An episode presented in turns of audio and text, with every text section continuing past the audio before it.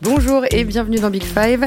Je suis très heureuse de vous retrouver pour vous parler de Lautaro Martinez, l'attaquant argentin intenable avec l'Inter Milan depuis 5 ans. Il intéresse aujourd'hui tout le gratin du foot européen. Alors on a voulu en savoir plus sur lui. Rapide, puissant, agile face au but. Lautaro Martinez a connu trois entraîneurs depuis son arrivée à Milan. Alors comment son jeu a-t-il évolué? Quel est son statut aujourd'hui à l'Inter? Et pourquoi est-il aussi indispensable? On évoquera aussi ses performances avec avec l'Argentine, lui qui a terminé la Coupe du Monde sur le banc. Et puis plus largement, on parlera de l'Inter, deuxième de Serie A et qualifié cette semaine pour les quarts de finale de la Ligue des Champions. 12 ans que ce n'était pas arrivé. Alors que peuvent espérer les hommes de Simone Inzaghi pour cette fin de saison? C'est ce qu'on va voir aujourd'hui avec Pierre-Alexandre Comte pour commencer, l'un de nos spécialistes du foot italien. Bonjour Pierre-Alexandre. Bonjour.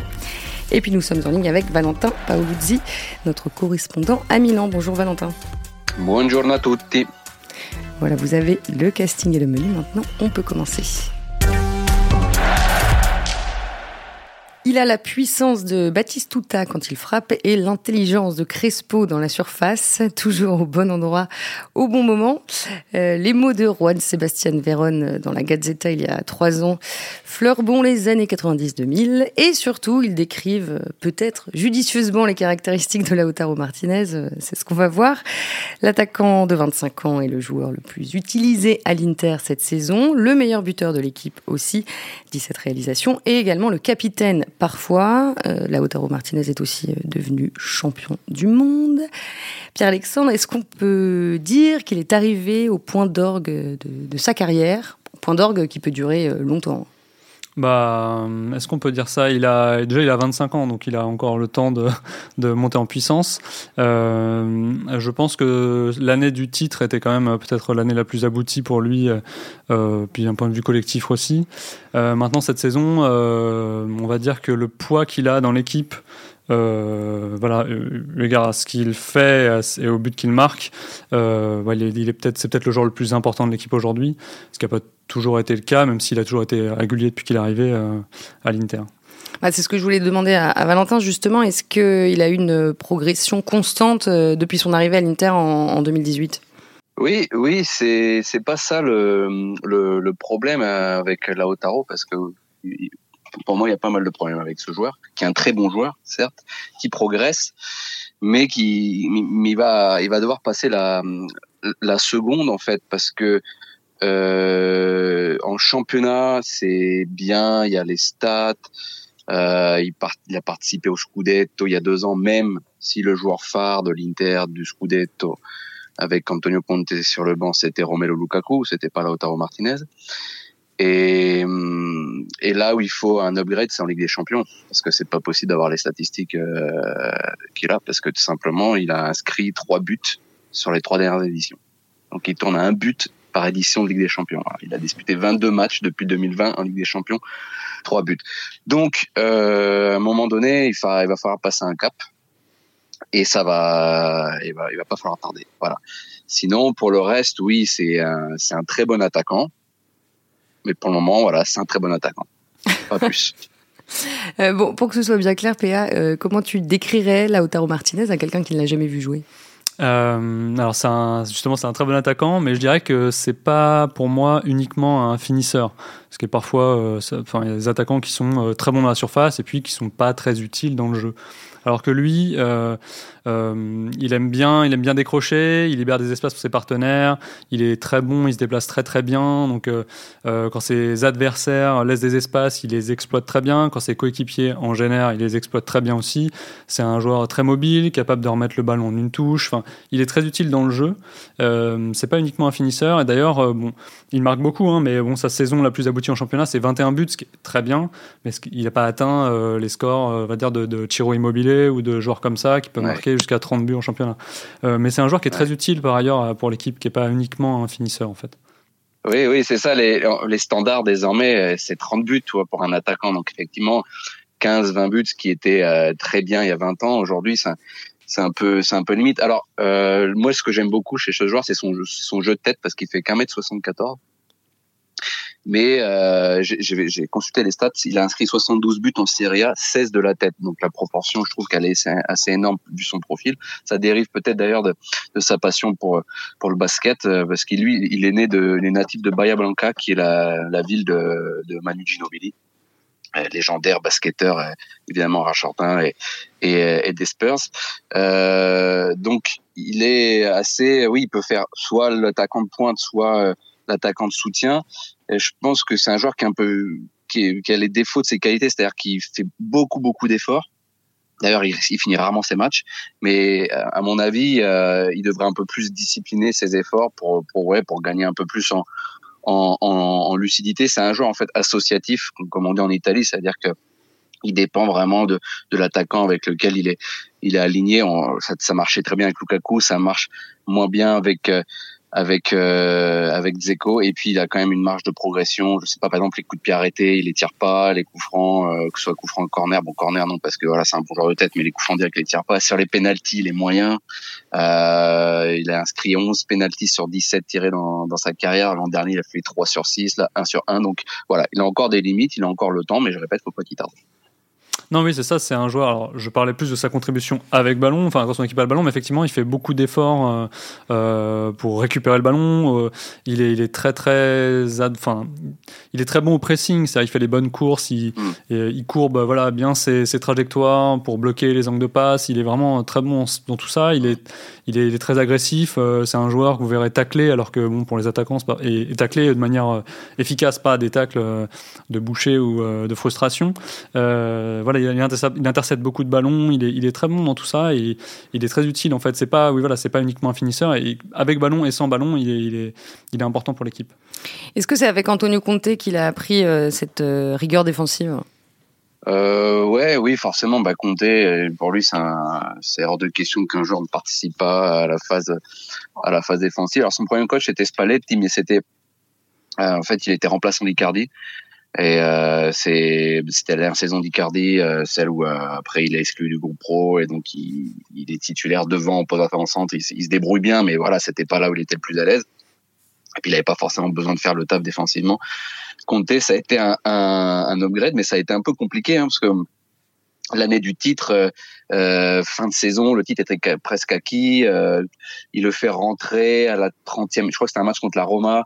Euh, il le fait rentrer à la 30e à la place d'Alexis Sanchez qui est blessé et il le sort à la 77e parce qu'il estime que euh, il pas les efforts euh, nécessaires quoi. Et euh, mais bon ça lui a ça, ça, ça, ça lui a servi hein. Et puis et puis après voilà c'est un, un joueur qui qui ouais, qui, qui montre vraiment l'exemple. C'est pas pour rien d'ailleurs que qu'on l'Inter lui a confié euh, officieusement parce que Andanovic serait le capitaine, mais, voilà, le, vrai capitaine finalement c'est lui parce que c'est un, joueur, c'est un, leader qui, qui l'exemple. Euh, oui, Antonio Conte l'a aidé à progresser euh, sur le, sur le plan défensif, c'est évident, mais je pense qu'il avait quand même ces qualités-là avant, puisque en fait son surnom euh, est le taureau, euh, lui vient de ses années en Argentine. Et pourquoi le taureau? Bah Parce que justement il avait cette ténacité, cette agressivité, il avait un peu ce côté fonceur, tête baissée, quand il fallait presser, quand il fallait mettre de l'énergie, il était toujours là.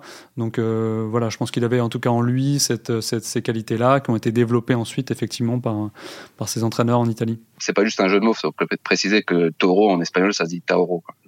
Lautaro, Lautaro, etc. Quoi. Je pense que ça naît de ça, effectivement. Après, effectivement, comme tu dis, c'est un fonceur, ça lui va très bien comme ça. c'est que les Argentins adorent ça. Bah, Valentin, d'ailleurs, tu peux nous rappeler rapidement son, son parcours euh, en Argentine. Euh, il a été formé au Racing. Racing Avelian, ou excusez-moi quoi, Nada Racing Club. Voilà, ça va être plus simple. Et euh, il y a une histoire euh, intéressante parce que euh, son tout premier match il, euh, en pro, il remplace Diego Milito, donc euh, qui quelques années plus tôt avait écrit la légende de l'Inter, donc la fameuse saison 2009-2010 où l'Inter gagne, fait le triplé Coupe, Championnat et Ligue des Champions, et qui ensuite a été président de ce club. Alors faudrait revoir les périodes. Je sais pas s'il a eu en tant que dirigeant peut-être, mais c'est plus ou moins lui qui, Diego Milito, qui a, qui a, qui a a convaincu les dirigeants de l'Inter de, miser sur lui. Il a été payé, il a été euh, acheté 25 millions d'euros à l'époque, ce qui était beaucoup parce que c'est un joueur qui avait une ou deux saisons avec euh, avec le Racing. C'était pas, il n'avait pas encore vraiment euh, énormément percé et l'Inter avait avait, aligné quand même un, joli chèque.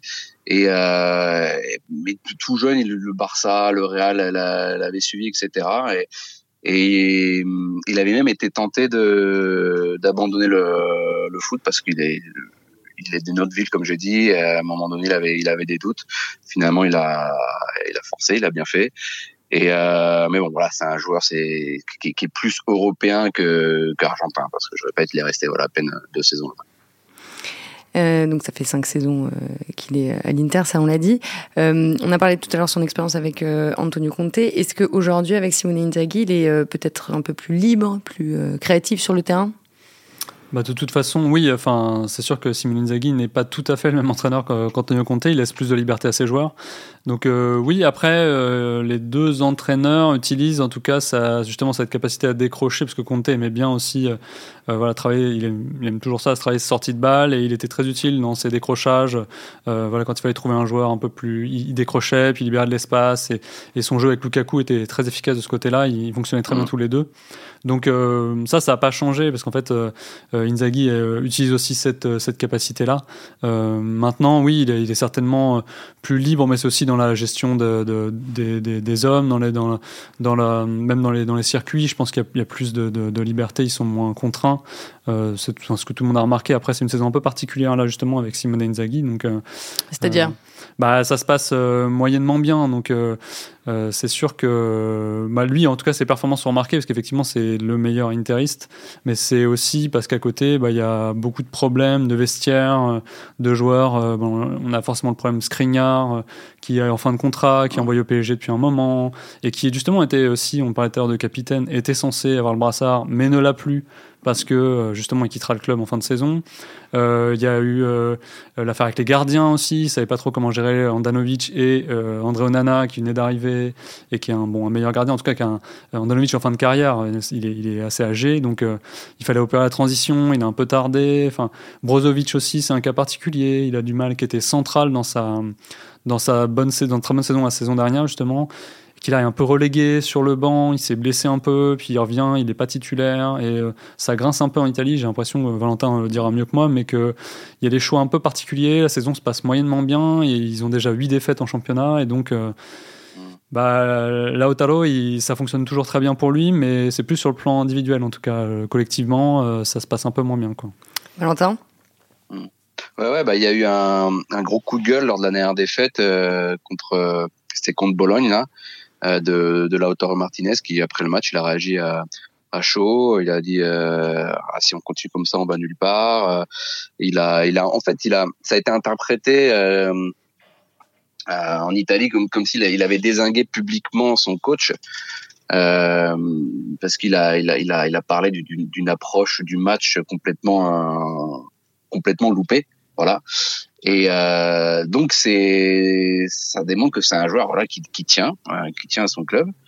Euh, D'ailleurs, il a prolongé il y a un an et demi jusqu'en 2026 et, euh, et qui, qui a une vraie personnalité et, euh, et qui permet à l'Inter de de, alors c'est une saison euh, un peu compliquée, mais il faut pas non plus noircir le tableau. mais c'est vrai que sans, la, sans Lautaro, ça aurait pu, euh, l'Inter aurait pu sombrer. Ça, c'est certain. Surtout là, en ce début d'année. Il a beaucoup planté, euh, alors que l'Inter était très irrégulière.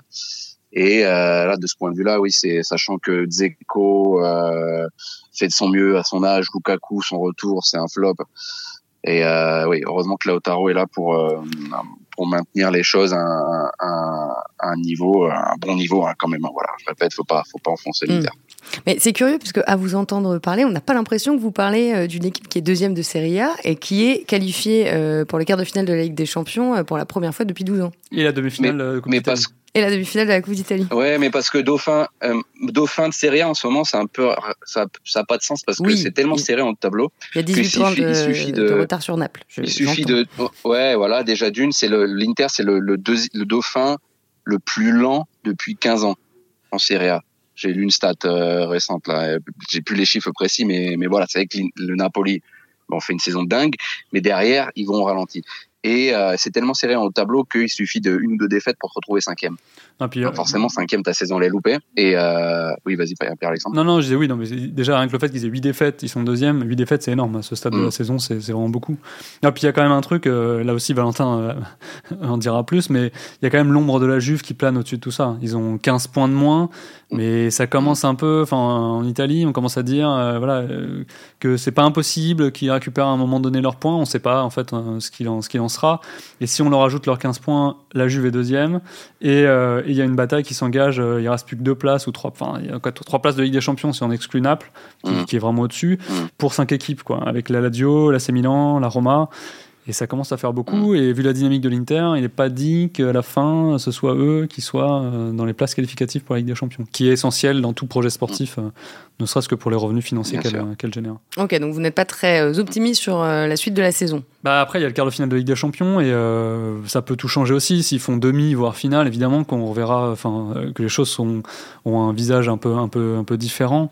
Mais, mais puis surtout, en plus, enfin il est possible qu'il y ait un derby milanais là-dedans qui, qui, se, qui, se, mm. qui, se, qui soit tiré euh, dans, dans, les, dans, les, quarts de finale. Alors là, ce serait à nouveau, mm. euh, s'il l'emporte, euh, voilà, pareil, il y, aurait, il y aurait la saison prendra une autre allure, mais, mais à ce stade-là, bon, il n'y a encore rien de fait. La Coupe d'Italie, bah, si tu vas pas au bout, c'est quand même pas la compétition la plus, voilà, la plus importante en Italie. Si tu vas pas au bout, bon, bah, on retiendra pas grand-chose. Tu t'arrêtes en mm. demi contre la Juve.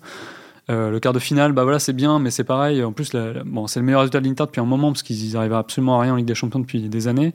Mais euh, quel match? Voilà. Le, quart, le quart de finale de Coupe d'Italie? non, le quart de finale de Ligue des Champions, c'est euh, un non, c'est un non, c'est un résultat important pour eux. Ils ont fait huitième la saison dernière et avant c'était c'était ils se sont arrêtés. Lotaro avait jamais connu les, les, matchs à élimination directe quoi. C'est assez. Il y a deux ans, ils avaient été éliminés par Liverpool, mais peut-être. La saison dernière. Ouais. Oui, la saison dernière, pardon. Et avant, ils étaient terminé en phase de poule. Quand, l'Inter revient, quand l'Inter revient en Ligue des Champions, les, ils font trois, trois, trois éliminations en poule. Ouais. Euh, ensuite, le huitième l'an dernier et le quart. Euh, alors, tu parlais de possible derby milanais euh, en quart. Bah, ce serait une bonne nouvelle pour Lautaro Martinez que j'ai un peu désingué euh, gentiment avec affection depuis le début. Mais euh, voilà, c'est quand même un, un, joueur qui, dans certains grands matchs, pas en Ligue des Champions, malheureusement. Mais en tout cas, en Serie A, euh, enfin, les matchs de compétition nationale, il a, il a 7 buts en 12 derbies milanais, ce qui est pas mal. Il a encore planté. L'Inter a gagné la Super Coupe d'Italie. Vous allez me dire, c'est rien, la Super Coupe d'Italie. Mais c'était contre le Milan. Voilà, donc ça rajoute quand même un peu de plus de valeur à, ce titre. Super Coupe d'Italie, Coupe d'Italie, top 4, quart de finale. Pour moi, c'est une saison réussie pour l'Inter. Voilà. Bon, vous l'avez un petit peu dit euh, tout à l'heure, enfin surtout toi, euh, Valentin, il, doit encore euh, progresser, notamment sur les coups de pied arrêtés, sur les penalties. Qu'est-ce que vous voyez d'autre? Sur quoi il doit insister pour peut-être passer un, autre cap? Hors terrain, je pense que c'est, si on peut parler un peu de, tout le contour du métier de footballeur, dans le sens où je sais pas ce que vous en pensez, mais moi, quand je vois Lautaro Martinez, très bon joueur, ok, mais pour moi, c'est pas une star, en fait. Ça veut pas dire qu'il doit aller faire le guignol sur les, sur TikTok et compagnie, etc. mais, mais je pense que c'est un, c'est un mec qui doit, c'est un joueur qui doit mieux se vendre, en fait, parce que je le trouve pas, ouais, super, euh, super bankable, en fait. Et alors après, euh, ça contribue à ses performances parce que c'est un mec discret, euh, physiquement très solide, quasiment jamais blessé. Oui, quasiment jamais blessé. C'est vrai qu'il fallait qu'on. Ouais, ouais, ouais. 8 matchs loupés en 5 ans. 8 matchs loupés en 5 ans, c'est quand même rare ça. Donc on en déduit qu'il y a une bonne hygiène de vie. Il a commencé un peu, euh, si tu veux, à investir dans, sa vie milanaise. Sa femme a, ouvert un, restaurant à Brera, qui est un, des quartiers, euh, euh, un peu le quartier bohème de Milan, euh, qui s'appelle Corare Restaurant. Voilà, 4,6 étoiles sur Google, Putain, t'as préparé cet épisode hyper sérieusement, Valentin. Ah bah non mais moi je bosse, je bosse. Et non mais c'est vrai, je trouve que c'est une dimension dans laquelle les footballeurs aujourd'hui ne peuvent pas échapper. Je répète, faut faut pas aller dans les dans l'exagération, mais vraiment quand on pense à Lautaro Martinez hors terrain, en fait, il y a rien qui vient à l'esprit. Et je trouve que ça, bah, faut, progresser aussi de ce point de vue-là. Pierre Alexandre sur les sur les progrès qu'il doit faire peut-être sur le terrain maintenant. Euh, un dernier mot avant de passer à la suite? Non, mais ce que disait Valentin euh, tout à l'heure est très vrai sur les penalties. Ça, c'est quelque chose qui est fondamental. Enfin, il en rate beaucoup. Il en a encore raté un ce week-end face à la Spezia et, finalement l'équipe perd, son équipe perd 2-1. Euh, euh, je pense aussi que malgré tout, son volume d'occasion sur une saison, il n'est pas hyper élevé quand on regarde d'autres attaquants, justement stars, sur le plan européen dans les cinq grands championnats, par exemple. Il est quand même un peu en retrait. si on regarde les expected goals, par exemple, il, il, a un volume correct et il est toujours dans les, dans la, dans la, dans les, dans les, dans les temps. C'est-à-dire, il sous-performe jamais, jamais, et il surperforme pas non plus de manière incroyable ou intenable. Il est vraiment toujours dans les, dans les temps. Mais par contre, à, à qui on peut le comparer? Parce que tu parles des grands attaquants européens à qui tu penses euh, particulièrement. Non, non, je, dis juste que par exemple, bah, je vais pas prendre tous les noms qu'on connaît. Justement, on disait que c'était pas une star, c'est aussi euh, euh, parce que le volume de buts qu'il met est pas très important, qui dépend aussi du volume d'occasion naturellement.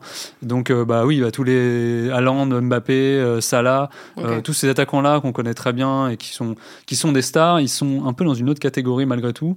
Et il a un cap à passer, peut-être dans le poids finalement qu'il prend dans l'équipe, dans les Peut-être aussi que l'équipe euh, pourrait plus s'appuyer sur lui finalement. C'est aussi ça euh, le jeu. Peut-être que maintenant c'est lui aussi le.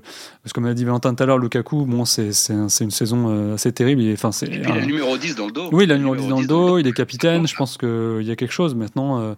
voilà, je pense que sur une sur une saison globalement, s'il a plus de poids et s'il se crée plus d'occasions, il marquera peut-être plus de buts et peut-être que justement il y a quelque chose à faire de ce côté-là. Je trouve qu'il est encore un peu en retrait et ses stats le traduisent un peu. Il, il pourrait faire mieux. En tout cas, l'équipe l'équipe pourrait plus s'appuyer sur lui. Mais justement, est-ce qu'il peut vraiment euh, faire mieux à, l'Inter? Euh, Il est sous contrat jusqu'en juin 2026. Euh, On l'annonce dans plusieurs clubs européens.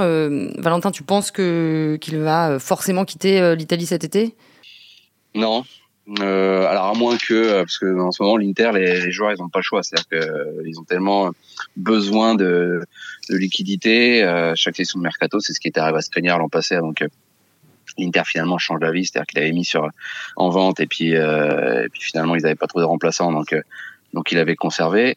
Euh, le Barça était très intéressé il y a il y a deux ans. Faut voir le prix que demanderait l'Inter. Je sais pas s'il y a un, top club. Là, on parle vraiment de la crème de la crème. Du coup, cinq, ouais, euh, le Real, peut-être l'Atlético. Euh, lui, c'est un fan de Falcao. Je sais pas si, ça, lui dirait quoi. Mais je pense honnêtement, je pense pas qu'un top club irait euh, irait vraiment euh, débourser plus que de raison pour pour s'accaparer les les services de Lautaro. Et pour finir, juste là où il peut progresser aussi, je pense qu'on on parle d'un joueur de de devoir qui a le collectif à cœur. Même chose, volume de buts pas ouf, mais alors volume de passes décisives c'est pareil, hein, c'est 21 passes décisives en 200 matchs entre la Serie A et la Ligue des Champions. Là, mais je pense qu'on en revient vraiment sans style de jeu en fait, très dépensier euh, au niveau des efforts et du coup, ben voilà, au niveau stats, ça, ça, pêche un peu. Je vais quand même, euh, ben, pas nuancer, mais en tout cas, je pense que s'il y a des choses, euh, des courses qu'il fait et tout ça qui sont pas notamment faciles à. Qui, génèrent pas de statistiques, en fait, y compris les stats avancées. quand on fait une course et que ça libère un espace et qu'un coéquipier en profite pour marquer, il n'y a pas de stats, en fait. Et ces choses-là, il est très fort là-dedans. Donc. Voilà, moi je suis pas. C'est vrai qu'il pourrait générer plus de passes décisives, et y compris d'ailleurs quand on regarde ses stats avancées, il est pas non plus. Euh, c'est pas parce que ses, ses coéquipiers euh, ne mettent pas les, les passes qu'il fait au fond, c'est plus. Euh, voilà, effectivement, il en fait pas beaucoup, mais il génère pas beaucoup d'occasions pour ses partenaires. Mais je pense qu'il y a aussi des choses qu'on peut pas quantifier à niveau mm. statistique et qui sont malgré tout dans son jeu et qui sont importants pour ses coéquipiers. Bon, pour terminer, on va parler de, son histoire avec, euh, avec l'Argentine quand même. 46 euh, sélections, 21 buts, 7 passes euh, décisives.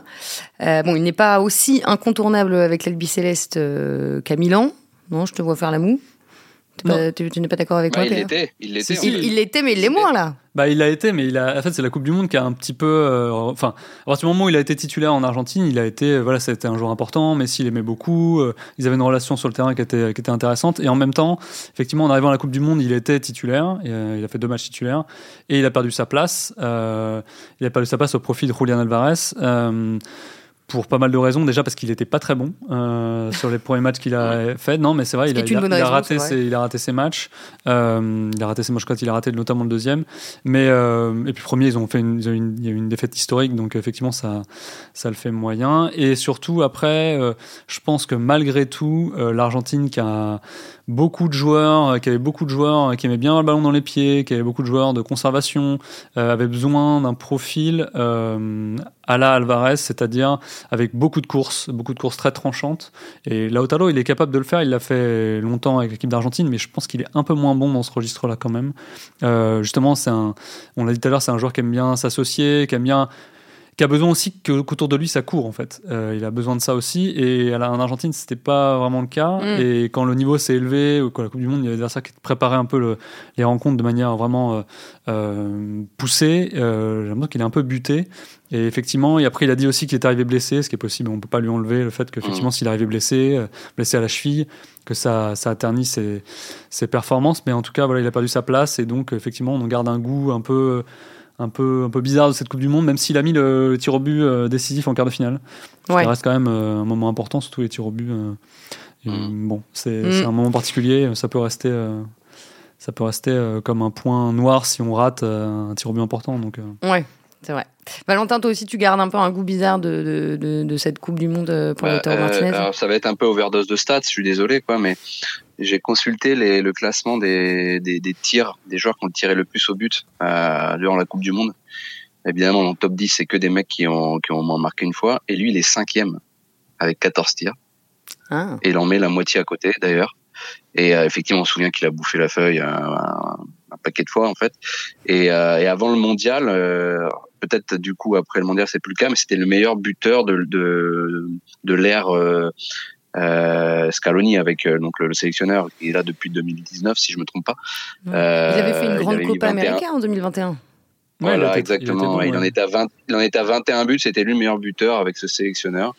Et il avait une moyenne assez folle. Euh, D'ailleurs, pendant la Copa América, euh, Scaloni avait dit que c'était euh, quand, quand il faisait son Copa América 2021, quand il faisait son 11 de départ, une des bases, voilà, il partait vraiment pour construire son équipe. C'était Lautaro, un des premiers qui, qui un des premiers noms qui couchait sur sa feuille. Donc, il était titulaire indiscutable.